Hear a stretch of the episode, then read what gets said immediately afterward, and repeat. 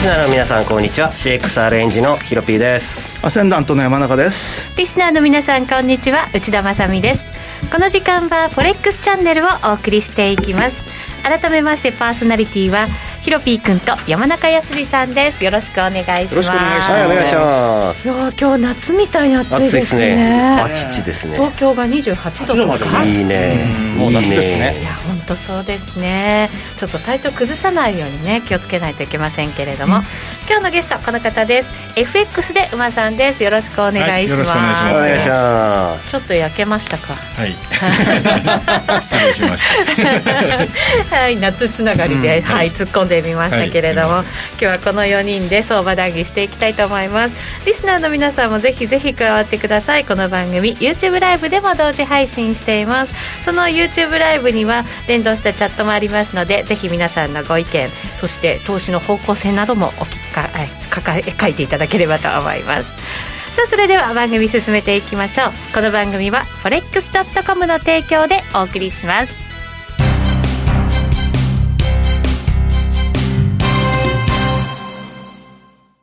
ノックアウトオプションが目標へと導く。よりシンプルな新しい通貨取引。forex.com では柔軟な証拠金設定、リスク限定、簡単なトレード設計のノックアウトオプションの取引が可能です。最大損失を限定し、高い資金効率を利用しながら利益獲得が狙える画期的な商品で、1000通貨相当から取引いただけます。ノックアウトオプションならリスクをコントロールしながら機会を逃さない。トレードに優位性を。ノックアウトオプションや FX なら forex.com でぜひお取引を。講座のお申し込みや詳細は forex チャンネルの番組ページをご覧ください。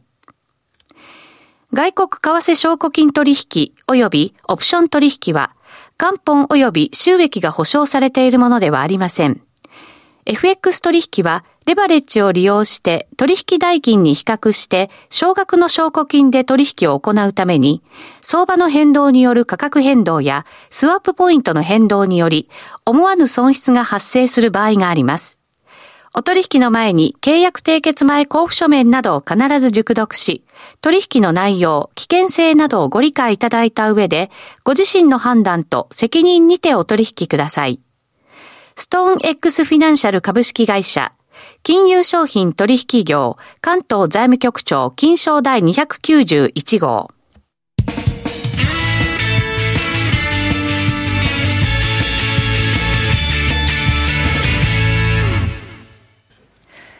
さて、ここからは、まずはウィークリーフォレックスストラテジーのコーナーお送りしてまいります。最近のトレードとマーケット戦略について話していきたいと思います。現在ドル円が108円64銭から65銭。山中さんから伺いましょう。ドル円上値が重くて、なんとなくずるずるずるって感じですそかうね。ですね、まあ、妙に上値重いんですけど、でも昨日なんか、1日のレンジ30銭ですよ。またちっちゃくなっちゃいましたうね。んそれで、先週も1週間のレンジが1円いってないんですよね、はいでこれって3月の中旬以来ぐらいで、えまあ、そういった意味では、まあ、動かない1週間だったなと、水曜日に動いたのが唯一っていう感じですよね。あ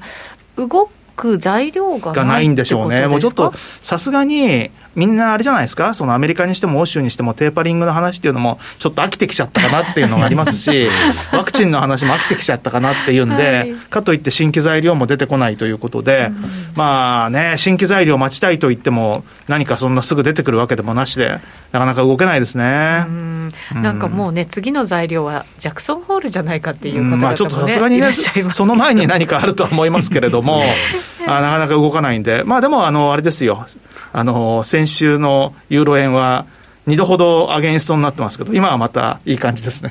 そうでした、山中さん、ドル円じゃなくて、うんユ今、ユーーロロ円円にな切んり替えたで、んですそうよね。そうそう、そうなんです。えーそうするとポジションはそのままですかそのままです、そのままです。まあ、あの、上がってもリグわず、下がっても損切らずなんで。うん、ロング目線でね、そうまでだすじゃあそうでいすらっしゃるということですね。えっ、と、ユーロ円に関しては現在。さっき、ユーロドルが上がったんで、また3円台です。おお、そうです133円12銭、13銭あたりということですね。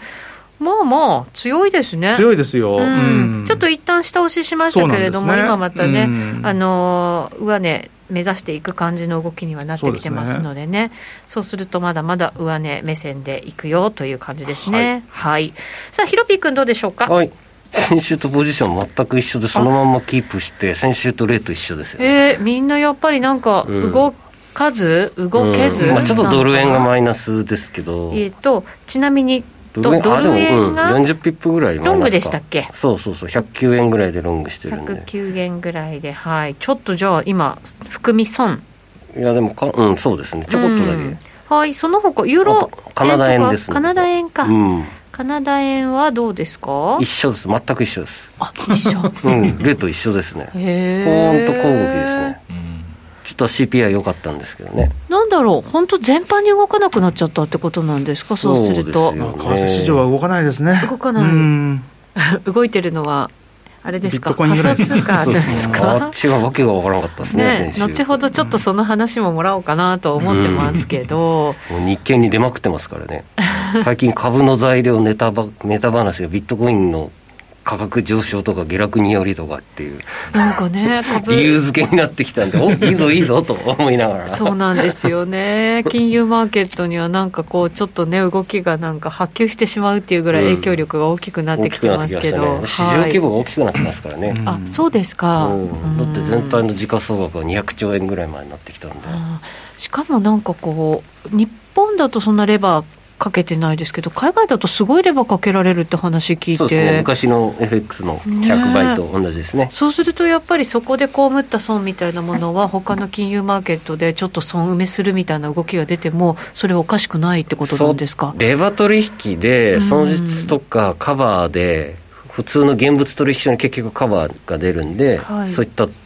取引高がドーンと上がるんですよねうんでそのカバー先っていうのは、まあ、基本的にはアメリカのコインベースっていう、まあ、世界一大きい現物取引所ですよね、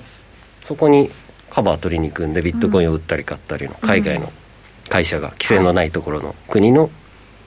取引所がですね、うんなのでそこが動くんですよへーってなると全体的が動いちゃうんですよ世界のわーってそうなんだ、んだからちょっと影響が大きくなっちゃってるっていう感じなんですね、うん、まあそうですねう、んでそれがマイあのナスダックに上場してるマイクロストラテジー社とかテスラとかはい、アークインベストメントうんが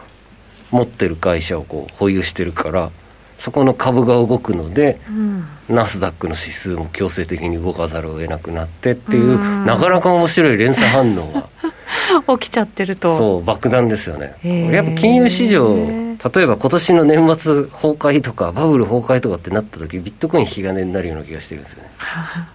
なんかね中国発とかいろんな声はありますけど、ビットコイン発ううんん、なんかありえないことじゃなさそうな気いがしやちゃい全ま然すね面白いですうん面白いっす小さな材料がどんどんドミノのようになってってはい焦げつくっていうなるほどちょっと目があれ離せねねない、ネクソンでしたっけ100億円分ビットコイン買ってうん高値掴みをしてしまったという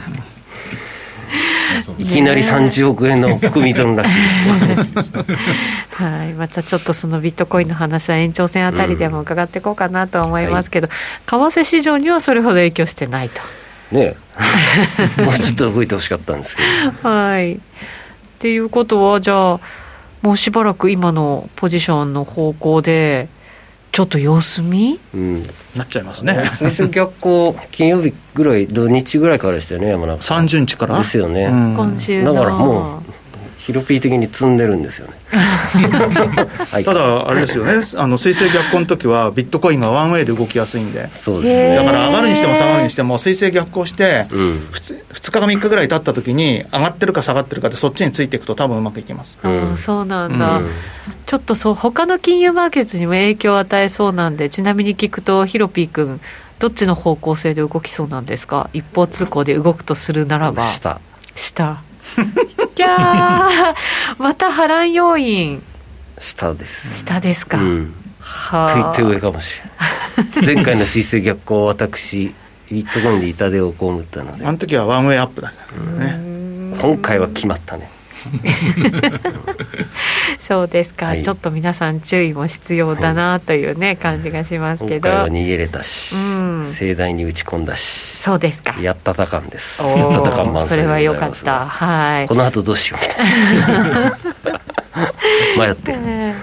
えーとそうすると FX の方に話を戻すとはポいジションはドル円のロングカナダ円のロングそのままでということですね、黒線もあんまり動かなくなっちゃいまちしょったとね。ね、動きが鈍くなってきましたけど、でもさっきこのユーロが上がってるのっていうのは、やっぱり米金利の影響が大きいと思うんですよ。金利落ち着いちゃってますけど、いや今。金利下げてきてるんですよ、うんで昨日もほぼ1日、緩やかだけど、米金利下げてて、うんそれでもって緩やかにユーロドルが上げててあ、ーでまあ、米金利が今、本当にこの直近のところでもって、えー5月24日の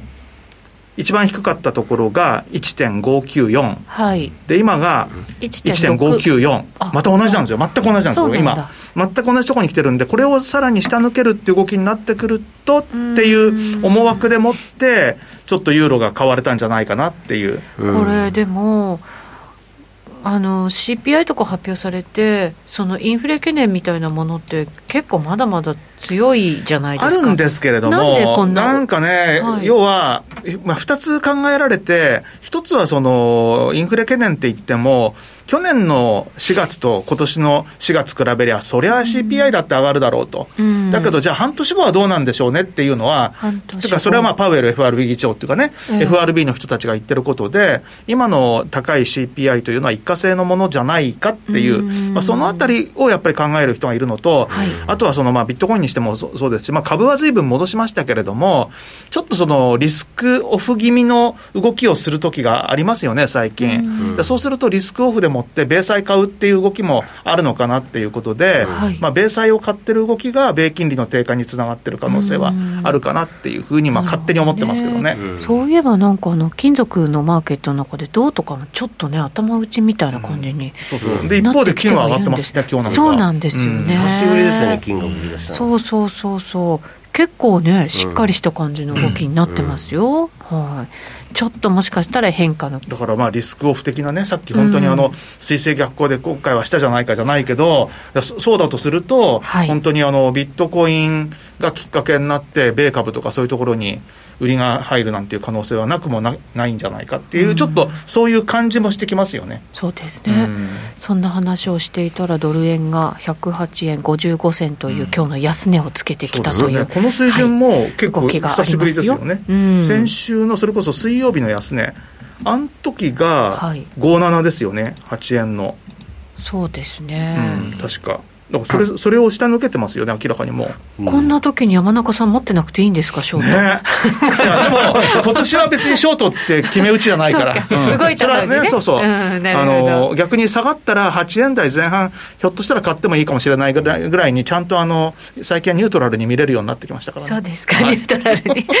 はいわかりましたお待たせしました馬さんいかがですか今週のトレードは、まあそうですね、ドル円は一応、まあ、やや下目線ぐらいですかねあ。やや下目線でも、まあ、冷やしではこう、まあ、ちょっとどっちにもいけそうな感じなんですけど、うんまあ、アメリカのね、その雇用統計のつけた安値を下脇にしてて、もう一回いけるのかなっていうとこですかね。うんなるほど、うんで、上は上で110円じゃいけるかっていうと、うんまあ、なかなかしんどそうなんで、まあ、一旦まあ、しばらく横なのかなっていう感じなんですけど。やっぱりレンジ狭い間で,、そうねですね動いていくイメージですかねもなんかこう利食いミスってこう僕もちょっとえー面倒、くさいことになって、まあ、今はノーポジなんですけどあそうなん珍しいですね、ノーそうポでジすもね、うんで先ほどユーロドルの、えーショートは損切りされた んでちょっと500において浅めにショート打ってたんですけど、はいまあ、やっぱりまあ上ここら辺抜けていくとまあ年初来高値、まあ、行きそうな感じもするんで、はいまあ、ポンドドルとかもねドルストレートちょっと上強いんでそうなんですよねうんうんまあでも最終的にはどっかでストンとくるんじゃないかなとは思ってるんですけど下にはい、うんまずできたらその損切りされながら天井をつかみたいなと思ってるんですけどね、うん、はい、ただでも年初来高値こう埋めにいって抜けていくとまあもう一段階週足レベルで、まあ、高値とかまあ見に行かなくちゃいけないんで、はいまあそこまで耐え耐える気はないかなという感じですかね、うんなるほどねなかなかちょっと難しいですね、今はノーポジですねノーポジ珍しい、はいタイミング待ちということですね、いそうするとねただやっぱりややまあ下目線という感じなんですかねドル円はそうですかねドル円のショートははユーいロドルも、まあ、前回みたいにこうひげでボーンって冷やしでボーンとってひげつけちゃうとストンと落ちてくる可能性はあるけども、下もちょっと今硬いんでうんんまあちょっと今は上に強いんかなという感じですかねあーいずれにしてもなんだか狭いレンジで動そうくですね感じのイメージですかねはいそうするとね、あんまりトレンド相場っていうのはちょっと期待できないかなと思ってますねうん安か難しいですよね金利がなんかすごく、うんあ今チャート出してます10年債利回りです、はいはいはい映ってますかね1.7行きかけた時もあったんですけどね、うん、これ結構崩れそうな気がしてて、で今ドル、まあ、金利上がるかもっていうのでドル買いを意識してて、えーこの12ヶ月来てなんかおかしいなみたいな流れになってるんで今度逆うんでゴールドが上がるんではい、こっち今次ゴールドですねうん、いや強い強いですよ、うん強いんですよ強いですねちょっと売りたくないですドよルね安ですよねこうなると、うんうんそうですよね去年ゴールドで僕やられてるからなロ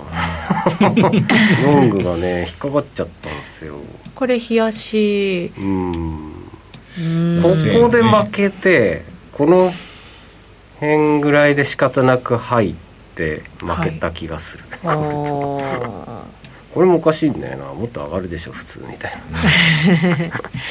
今回はでもちょっとね,、うんどうですかねうんうん、ようやくようやく他のね貴金属とか動いても全然うん上がらなかったですからね、はいここまではそして切り替えて銅はいコパうんどう見ますそーれリスクオフどう見ますどうだろうねどうでしょう今日な んか昼間から結構あの埼玉の草加の話をして て「そうか」って言ったらそれもダジャレって言われてなんか番組でもそれなんとなくちょっと痛い感じがしますよ ねはいどうでしょうはどうでいしょうこれはダジャレじゃありま せん動き分析していくとどうですかしたかな下ちょっと上見ちゃった回感があるんだよねこれでねもちょっとコパーって結局蘇ってくるから、揉み合ったらまこた戻るんじゃれなはいねかな、景気が良ければでもねまた上がってくるだろうしっていうことを考えると、下がったところで前前回高値ぐらいのところに線引いて、その辺までのところでちょっと買いたいっていうふうに考える人いるでしょうね、うん株が堅調だったんだよな昨日もうちょっとテスラとかあの辺がハイテク株売り込まれるかなと思ったんですけど、株堅調なんですかよなね、り戻りましたもんね、うんそうなんですビよットコインの下落があったから おかしいなと思っておかしいぞとなかなかでもそういうふうに全般考えると難しくなってきてまいすやね難しいです、ねなんかどっちでね取っていいのかよくわかんないみたいな、結構ちぐはぐというかねバラバラですもんねバラバラですねなのでうんやらないなるほど。もう今難しい日は番組の中でも結論が出ない可能性がありますので皆さ あん、もう立ち込める感じですそうです日ね。柄的には明日から要注意のあーんそうですか。スタートですよああそうなんですね、うんあれこのあ後明日変じ換ゃ日あですか明日変化日で変す化よ日、うんでしそたうねすると6月相場も含めてその辺もねうんこの後のコーナーではい伺っていきたいと思います、はい一旦締めましょうウィークリーフォレックスストラテジーでした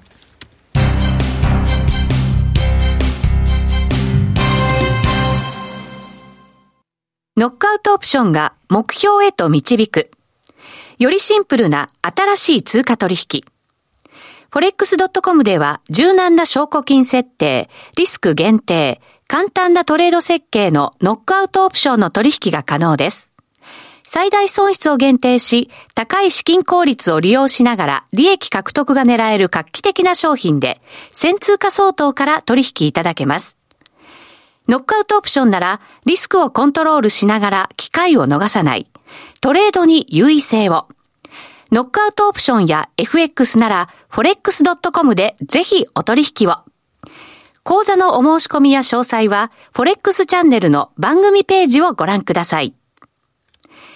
外国為替証拠金取引及びオプション取引は元本及び収益が保証されているものではありません。FX 取引はレバレッジを利用して取引代金に比較して少額の証拠金で取引を行うために相場の変動による価格変動やスワップポイントの変動により思わぬ損失が発生する場合があります。お取引の前に契約締結前交付書面などを必ず熟読し、取引の内容、危険性などをご理解いただいた上で、ご自身の判断と責任にてお取引ください。ストーン X フィナンシャル株式会社、金融商品取引業関東財務局長金賞第291号。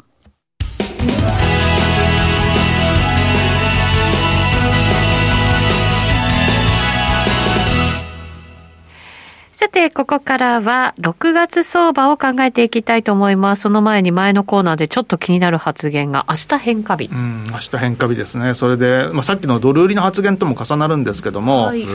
日 って、あれなんですよ、まあ、よく言うスーパームーンってって、お月様が一番地球に近いんですよ。大きく見えるこ。大きく見える、今年一番、しかも大きく見えるお月様が真っ赤ですよ、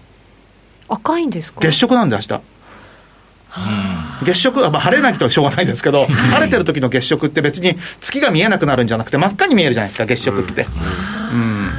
そうか、明日でしたそうか。それで、ええまあ、それが起きると、まあ、どういうことが起こるのかってことを考えると、一番考えられるのはドル売りなんですよね。うん、そうなんですか。うんでドル売りだとビットコイン買いっていう考え方もできなくなくて、で、はい満月の時ってビットコイン買われる時結構今で年すとかえね去年ぐらいから多いんですよねそうなのそうなんですよ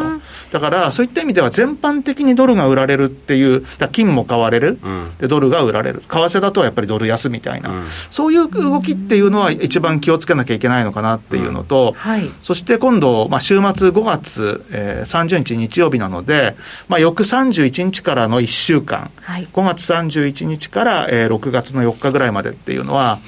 水星逆行の初期なんで、はい。ボラティリティが上がるんで、結構動くと思います。5 31です月31から6月4日まで。 4ぐらいまで来週、アメリカ球場でしたかね確か31ってそうでしたっけ、欧州とアメリカ球場じゃないですかね確か怪しいまあ、 月それも末ですし、動く要素になりで、ますね6月の4日ぐらいまでっていうと、今度6月4日雇用、まあね、また雇用統計もあるし、そうですね。だからそういった意味では、月末からその月初の1週間っていうのは、イベントもあるんでね、そういった意味では動きやすいんですけども、まあ、あのどちらに動くかっていうよりも、触れやすいので要注意って触れやすい、いうそういう感じです。で、そうこう言ってるうちに、今度6月5日、また変化日ですからね、だから6月5日変化日イコール6月4日ですよ、忙しいああ、えっ、と、6月4日までが大体なん かあれ、あられ、うん、荒っぽいんだけど、ぽい6月5日の変化日ういんつも6月5日土曜日なんで、はいまあ、前日4日は要注意だと思います。もみ合いそうですだから、あの、結構、わーって下がってまたわーって上がるみたいな、そういう動きがあるかもしれないですよ。賑やかなこの、感じですうんね。明日からこの6月の4日ぐらいまでの間に。目つむって逆張りですかねしますかまあだから、どっちに動くか分かんないけど、動いたところで、まああの、多分ドル、ドル安で動くんじゃないかと思うんだけど、そこはドルきっと買っていいんだと思いますよ。ちなみに6月全般見ると何か特徴があった特りします徴かはですね、なんか、あの、結構怖そうなのが、6月10日。 6月10日ははいい、 6月10日6月10日って木曜日なんですけれども、ええ6月10日は今度日食なんですよ金環日食へえで大体月食があるとですねそのよ次の月とかって日食っていうか大体あの日食月食ってセットでん2ヶ月続けて起こるものなんですよ普通ね、でまあ月食っていうのは大体世界中どこでも見えるんですけど夜だったらばはい日食っていうのはこのもう本当にピンポイントでしか見ることができないんで、なんとなく日食っていうのはすごくレアな感じはするんですけど、はい頻度的にはほぼ同じぐらいです。うんで、まあその日食が、まあ、6月の10日に起こるんで、まあ日本から見えないですけどね、もちろんこれは。あのーそこもちょっと注意で、ここは逆にドルが買われそうな感じもするので、それを考えると、まあなんとなくその、月初、にまあドルが買われた動きが一旦落ち着いて、そこからもう一段、ドルが買われる動きなんていうのがあってもおかしくないかなっていう感じがしますね。結構ね、ろ6月はなかなか賑やかな配置で、6月19日も変化日。ほう19日 もはいはいこれはまあどっちかわかんないんですけれども、まあその、もし、えー日食でもってドルが買われたんだとするならば、今度はカウンターでもってドルが売られる動きを考えたい。うんうん。なるほどね、まあ、方向はちょっとまあ置いといたとしてそもうですね。で、さらに動く要素はあ23ると日も変化日。続きますね 続くん小ですよ刻みにそう。で、23日は円高っていうのはこれ決まってるんですよもう。なんでこのなんでえ過去の、過去のその変化日の統計を取るとえ、相関でもって74%円高に動いてるんあらで、だからまへーあ、あの、ここは円高で見たい。だから26%外れるけど、74%は当たる。 よし多分姉さん行こうへー一気に もう全力ノルウェー6ジ月23日に23僕はメモしておきま し寄たり付きと同時になんて、てかまあでも一応ですね、まあ、はい前後24時間の誤差を考えていただいて、はい。え前日の12 22日から24日ぐらい、この辺に多分円高に動く、これはドル安じゃなくて円高に動く、円高に動く、円高に動く、 22日火じゃあ曜日5ですドかル円らショートでいいんじゃないですかねあの僕がポ最ジション近取全りまし然たオねセアニアやってないんですよ59、23。まあそんな感じなので、 22まあ、日って6ラ月ジオはオンエアの日じゃあないれでですすそようですそうです5月に比べると結構動きやすいんじゃないかなと思います毎毎週1回ぐらいチャンスがあるっていう感 じですよ週に1回チャンスがあるいいことすでごす。いいこくと可です能。性の高い日があると、は22い日の番組中に5ドル円ショートポジションいっぱい取ればいいんですよどうして5ドル円なのかがわからないけど動くんだったらばそういう時に本当は一番いいのはオプション買っとくってやつですよね、おおリラック確スかにね、そうですねまさみオ動プくんシだョったらねンそう僕は予約入れときますなんでよひろぴくんのお金でお願いします たまに勝手にやってるからね そうそうそう あれとか言って6円儲かったみたいなのありましたねそういえばねありましたねはいはいなるほどそうするとじゃあ6月はちょっと小刻みにそれも結構動くかもしれそうないですぞ、ねとい結う構の動きそうがな配置が多いので、うんはいまあ、一応注意しておいた方がいいかなとは思いますね、うんなるはほどい、はい、うんはいえー5月31日メモリアルデーでショットドル円一本勝負さんが入れてくれましたおーありがとうございます、うん、なるほど、はいなのでお休みとい一う応こムとーにンなりムますーねンチャート出してきましたけれどおドル円これちょっとやっぱりリズムいいですね前回も見てねなんかはい興味深い感じでした、めっちゃ当たりそうですよまた本当だほら変化日みたいな感じになってます明よね日、動きまあが要ちょっすとるに明日明後日で決す勝ねですね、これはね、うんまあ、だからまだ出てないけど、そうそう、この辺りそにのあた満りに月ポンがとポつくンとといつうきね、そううなんそしたら逆でに行もく逆にドル上がりそうにも見えちゃいますすよね、これだけ見てるとね。はい、そうだからそんな満感じ月がに向かってこうドル安になりやすくて新月に向かってドル高一に旦ね。ね向かいそうなこのリズムちょっとたまになんかピンク色のお月様があったりして ね、これピンクムーンですってえスーパームーンも大きいのそう 作っそとういちょたっと大きくならなんですかっちゃったりしてね。そうかそうするとそろそろ流れ変わってももしかしたらおかしくないタイミングうんなんですかね、もしそかろしそたろらなんか動きが出そうね、っていうふうに感じ考えたいところですよね。そうですね、ううんんまあ、果たして動くかどうか。はい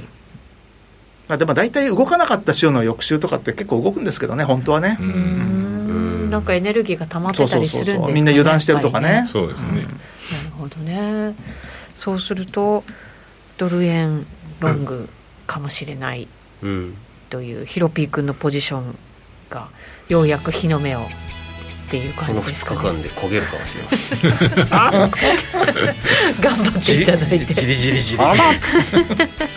焼けましたそう日の目を見る前に焦げついたっていうね、はいことにならないように注意をしていきたいと思いますが、さてそろそろラジオの前の皆さんとはお別れとなります。この後 YouTube ライブでの延長配信がございますので、そちらでご覧になってください。今日のゲスト馬さんでした。はいありがとうございまありがとしうございまあしたりがとうござた。いますそれでは皆さん良いトレードをこの番組は forex.com の提供でお送りしました